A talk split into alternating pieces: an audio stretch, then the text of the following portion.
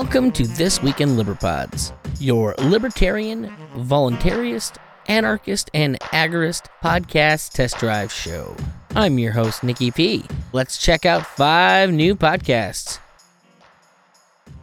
All right, let's start things off a little different today. Our first podcast is not really a podcast at all. We're going to head on over to YouTube for the Liberty Late Night with Dave and Mary. The show style is two hosts with a guest, informal live stream. Let's dig into this episode. Uh, I don't think that'll help. oh my gosh, David's watching you eat the chip.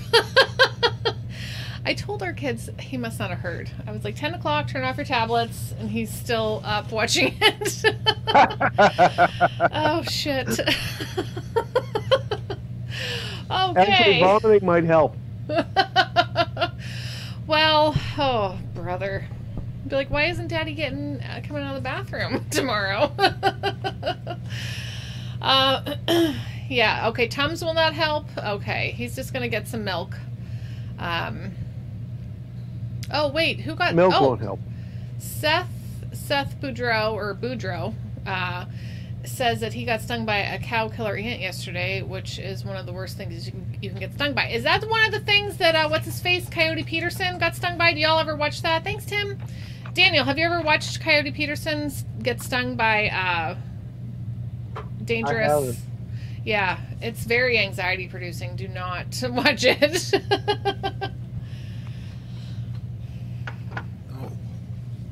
Are you okay? I mean, so it's been two and a half years since I had that chip, and I very- entirely very feel chance I might your pain, and I would not do that. Um, what's that now? Oh, thank you, Tim. Go ahead. I would Dan. not have done. H- how did you end up with these chips? Why? Well, so the first time I bought them because it sounded fun, and s- Hmm. So I got several other people to try them, and I figured I had to. Yeah. And once I did, I regretted it, so I would never do it again. yeah. But I bought them because they sell for so much money that why not buy them when they get the opportunity? Oh, yeah. There you go. I really, I And because oh. it's fun to torture people. Sure. when I saw that box in the background when you and Sherry were live a couple weekends ago, and I was just like, what is that box? And then you said about the hot chip, and I was like, okay, you know, and Dave's like, yeah, yeah, yeah, I'll eat it, I'll eat it. And uh, I just, we both thought you were going to like send a chip from like a bag, like in a baggie. like, we had never heard of this one chip challenge or what it was like. Uh, so, um, this is yeah, wild. Hi, Andy. You're a chip dealer. That's right. Yeah, Caleb likes your exactly. Yep. Yeah. Yep. Uh, It's arbitrage. Uh, yeah, no, uh, it's Blue Lives Murder. It's from. Uh, uh, oh, I've. Um, anyway, if you just search for Blue Lives Murder, you'll find it. I um, like harassing cops. okay, so now what's your history with the police? Have you been, you know, like pulled over for anything, traffic tickets, whatever, speeding, something like that? Uh, and how did that go? So, in in 1994, I was arrested for watching somebody sell acid to somebody else at a dead show. Oh, I spent four days in jail with no possibility of. Yeah. I watched somebody sell somebody else acid at a dead show where, you know, come on. Yeah, that's And happening everywhere. they were like, arrest him anyway because we need the numbers. And I spent four days in jail, and then I get out, and they're like, well, we're gonna hold we're gonna hold you over for trial. I'm like, what the fuck? oh my gosh. I'm just a college kid at a standing next Yeah. to somebody else who was selling drugs, and they're like, okay, we'll let him go. But it was because it was lead up to the Atlanta Olympics, and they were just trying to get practice in arresting people. All right, that was once again Liberty Late Night with Dave and Mary. Our second clip today is from the E Militia podcast. I'm not going to tell you who it's by because there's a lot of them, and I'm pretty sure they go by not real names. I'm sure the name gave away exactly what the show's about, but the style is a standard roundtable with guests. Let's check it out. They're certainly good enough. And I would like to add, you mentioned the little pump. Like Yeah. tire plugs. Keep a set of tire plugs Mhm. and a pair of pliers and a Mhm. razor blade. And you can fix a flat pretty easily in the middle of nowhere or in the middle everywhere and get your ass back on the road. Yes. And Absolutely. they can go right in the glove box. You should always have them. You should have them in case you're going home from work and get a fuck. It'll get you out of fucking being in rush hour on the side of a highway, which is like not pretty dangerous place to be. So if we want to get back to the uh, the bug out bag, um, so we- we've covered food and water. What would be your next uh, priority concern? So for me, I did food and water. Um, if if it's a travel bag, which it usually is for me, I put some cash in there that'll get me two or three nights in a hotel. Um, paperwork is an important one too. It's nice to have some things digitally stored in a safe place. Things like copies of your photo ID, passport, all that crap. Um, even some places will take your credit card info, even if their computers are down, if you have the right info, or even if you don't have the physical card, but electricity's still running you can often tell them the numbers on your card and the associated numbers with it, and they might be able to run it still. So, one sheet of paper that has a couple bank account uh, numbers, your credit card numbers, your name, your address, and if something happens to your phone, because a lot of people only have one phone now and they don't carry, you know, paper printouts of phone numbers, so we don't memorize those. Uh, listing the phone numbers for your inner circle and maybe the addresses for them and I can already hear some people kind of getting nervous. So let me answer the next part too, which is, oh no, what if someone takes that piece of paper with my credit card info and my home address and all this crap? So you pick a, pick a number, right?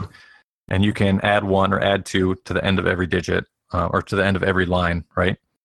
So it changes your credit card by one digit at the end, but you know what all those digits are. Or if you have a loved one, like it's you and your partner, you both have that sheet of paper, each in your respective bags, and they're both coded plus one or minus one or plus two or minus two um, so that if Yeah. someone does get it, they'll be punching your credit card address and it'll be wrong wrong by one digit. Or if they're looking for your home address, it's wrong by a couple digits. Or phone numbers, they won't be calling you and your family. Um, so things like that you can use for just some simple um, encryption. Good But- stuff. Could save your life too. Uh, a pocket knife doesn't have to be expensive. I add a pocket knife to all my go bags. Um, I just get a twenty or thirty dollar one that's reasonable. Um, I don't want the crappy ones from the gas station that break if I put pressure on them. But you know, like a Gerber or like a a Leatherman is a great tool for your go bags. Um, so those are some cheap items I would pack. So we got food and water, we got some some cash, some paperwork, phone chargers like the phone battery banks. Are those are great. Uh, some phone, some charging cables for your phone, and then two things: one, a wall socket, which not a lot of people keep one of those in their vehicle, uh, but also the vehicle plug for your charging cables for your phones. Uh, those are very important. Uh, what else do we got? If you're somewhere rural, of course you should have a, a big ass machete or like a, a handsaw that you can use to cut some any type of downed limb or something on the road. Uh, what else? We talked about meds and it just over the counter meds. Uh, if you have a specific need for that, I mean, it's so crazy that in this fucking world you can't buy more medicine from your doctor. You're only limited to a certain amount for yourself. But it would be nice to store medicine if you can. Hmm. Uh, I'm very fond of gloves. I did two special podcast episodes back to back on shooting gloves. Uh, so your AO, your area of operations sh- should apply.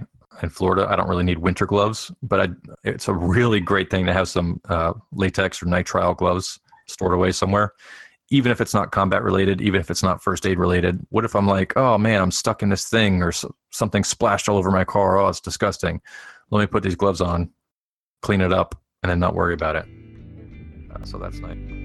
All right, so that was the E Militia podcast. This week's guest was Pat from Uncensored Tactical. Next on the agenda is the Good Morning Liberty podcast with Nate and Charlie. I might add, these are some fun gentlemen to mix it up with on Twitter. The podcast style is standard two man discussion.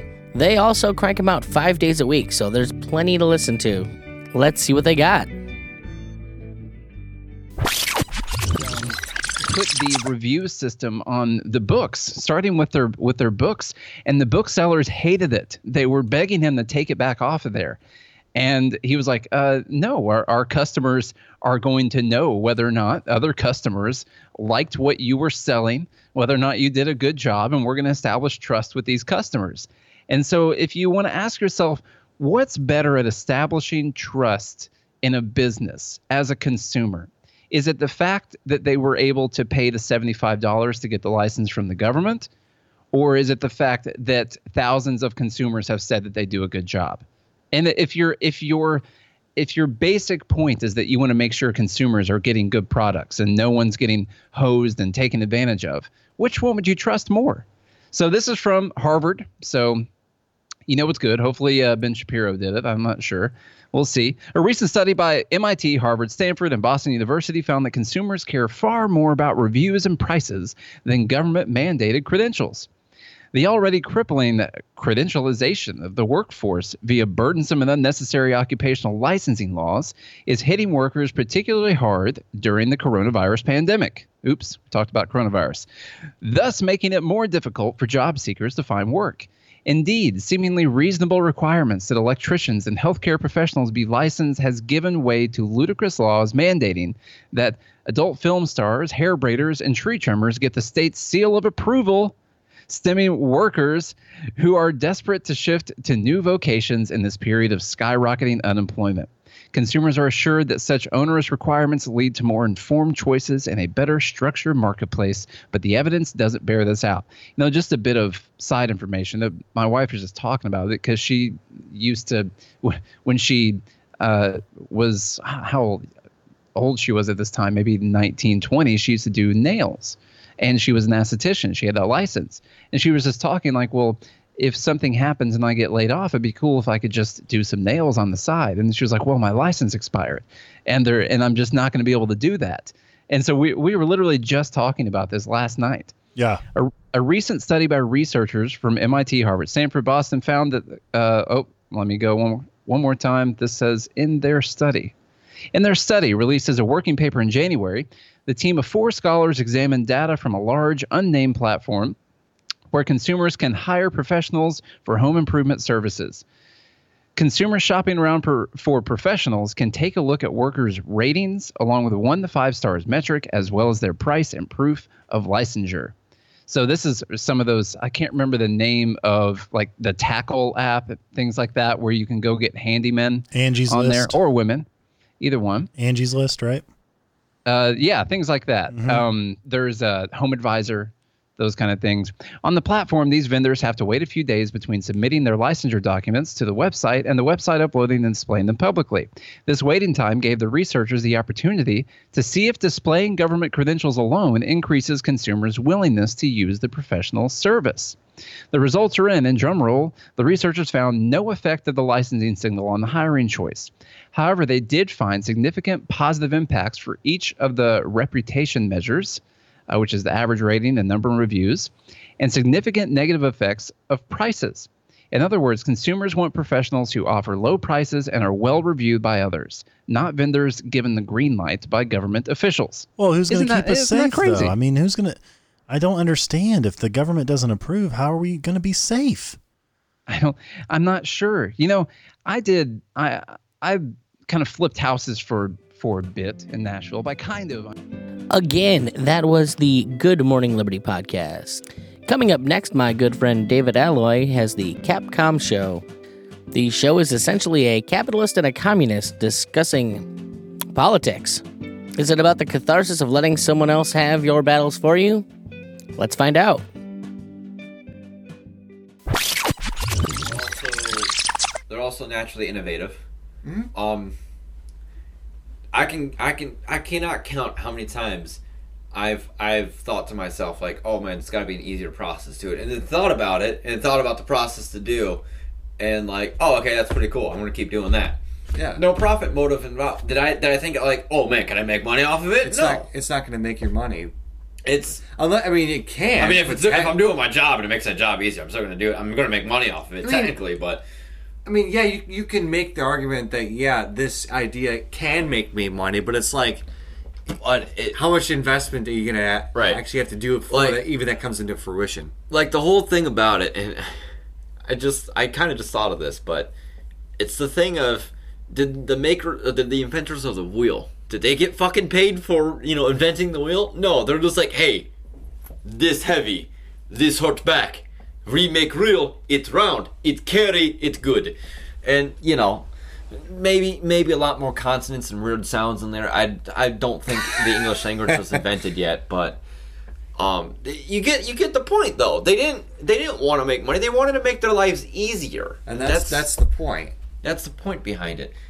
Um, I mean, yeah, you can make a profit while doing it, but if the, if if you care more about the profit than helping people, it's kind of defeating the purpose because it's, Right. eventually you're going to get to the point where you stop helping people, and then your profits are going to decrease because of that. yeah, At least that's how it would occur in a naturally occurring market.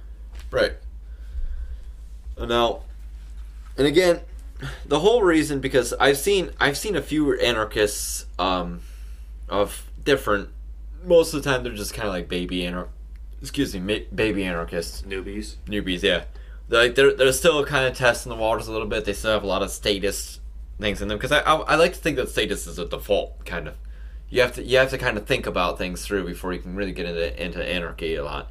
I mean, a lot of times it It depends on your upbringing, honestly. yeah, but a lot of I mean, in, in terms of America, again, we live in an alt-right, you know, kind of society. So most of the time, people don't understand it, and a lot of times they just think it's libertarianism when it isn't.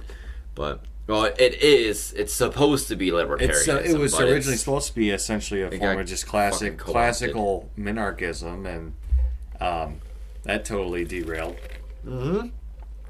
But the whole thing with electoralism and why, again, I don't, and we did this off mic. Well, I don't think it uh, works is um we have a couple things wrong with them. First off, in, in this country especially, we have first past post. I don't know if you know. What, I don't know if you, you're I never familiar heard with the that. phrase. All right, first past post is it's the idea of whoever it's not it's not a majority rules. It's whoever gets the majority first. So, say in this this primary season, right? We have Biden and Sanders fucking neck and neck, almost tooth and nail most of the time. You know, ten percent no let or no more in between them. First past the post, right now, Biden wins. But let's say in the next two weeks, Sanders just fucking skyrockets. Now he'll get the dom- nomination, but the whole point of it is, did he get the majority though? And it's, Majority at what time? Essentially, that's the yeah. question. and then it, not only that, but they also don't count for like Warren and Buttigieg and you know all the all the other candidates who were running. They their delegates stay with them. I at least I think I think that's how it goes. I don't know. Um, I'm not too familiar on it. I'd have to look into it a little bit more. But uh, the point is, is it's it it's kind of usurping of a democracy to be like, hey, I only want this guy. Whereas there's other there's other ways of doing elections and doing votes, especially if you're voting for candidates. Who again, it's a flawed idea to vote for just candidates instead of just policy. But I, my, I myself am more of a supporter of direct democracy if we have to have a voting system. Um, All right, I hope you enjoyed that little taste of the Capcom show. Our final show today is the Jessica Green Show. She's a newer podcaster and happens to be another one of those YouTube exclusive pods. This is a fantastic episode on prepping, and we know that's never far from any of our minds. Let's check it out. maybe wrap your head around the idea that just a little bit of forethought could have made this situation that you're in now a little bit better. And don't beat yourself up about it. Just think about how in the future, when all of this blows over, you're going to reinvest in yourself. So, the first thing I want to talk about is water. Water is life. There's absolutely no point in you prepping anything else if you don't have water because without water you can't cook, you can't clean, you can't, you know, you, will die of thirst before you will die of hunger. So water is absolutely essential. Now, the FEMA recommendations, absolute minimum of recommendations, is that you have one gallon per person per day and to have at least three days worth of water available to you. Now, for the most part, when people are in storms or any kind of disaster like that, they do have a little bit of forewarning. So you can purchase a container that you can fill with water. If you have a family of four, you want four gallons of water per day. So you're three times four, meaning 12 gallons of water if you want to have that very minimal amount of water, which is for three days. Um, also, something to consider is teaching yourself the skills to make dirty water into clean or potable water. Potable water means that it's safe to drink. A lot of times during circumstances like storms and other um, events that happen that can disrupt, you know, pipes or you know whatever water system your city or your town natu- normally has you might have find yourself um, only able to find dirty water. So it behooves you to start maybe learning some of the skills of making dirty water into clean water. Um, in a pinch you can add an eighth of a teaspoon of household bleach to one gallon of water. You want to stir that really well and maybe wait for about an hour so that some of that chlorine smell can kind of gas off from it.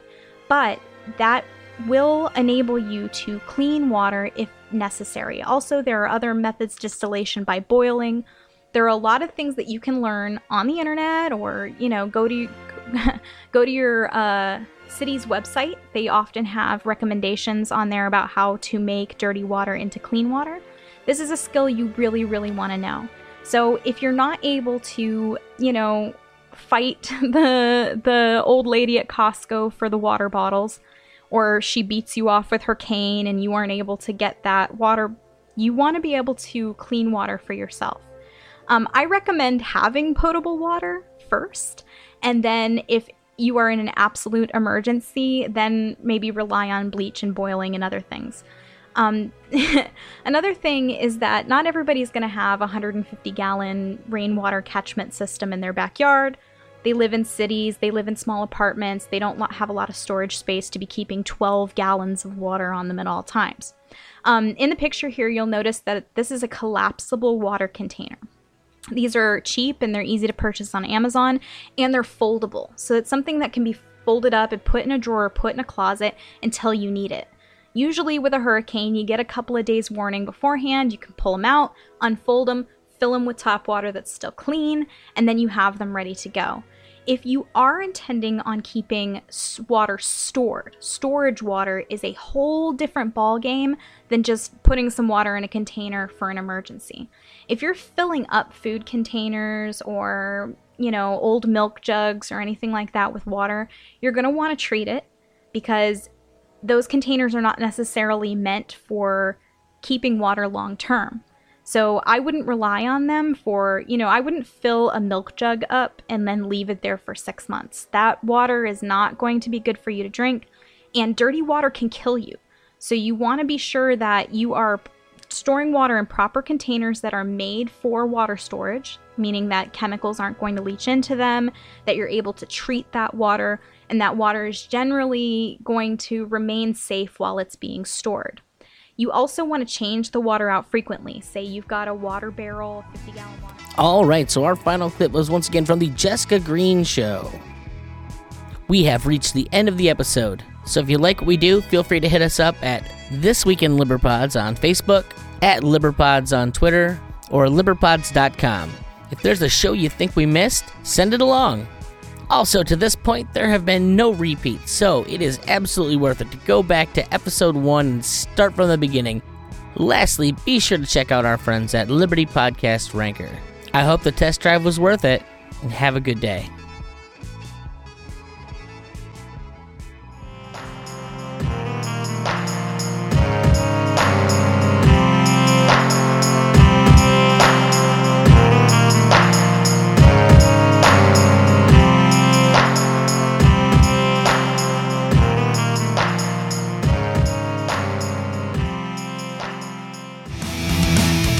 Podcast is a proud creation of the Mad Audio Lab. For more information, check out madaudiolab.com.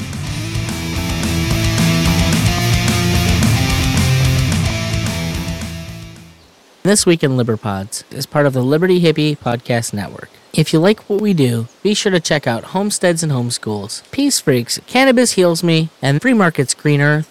We're living proof that libertarian doesn't mean washed up Republican.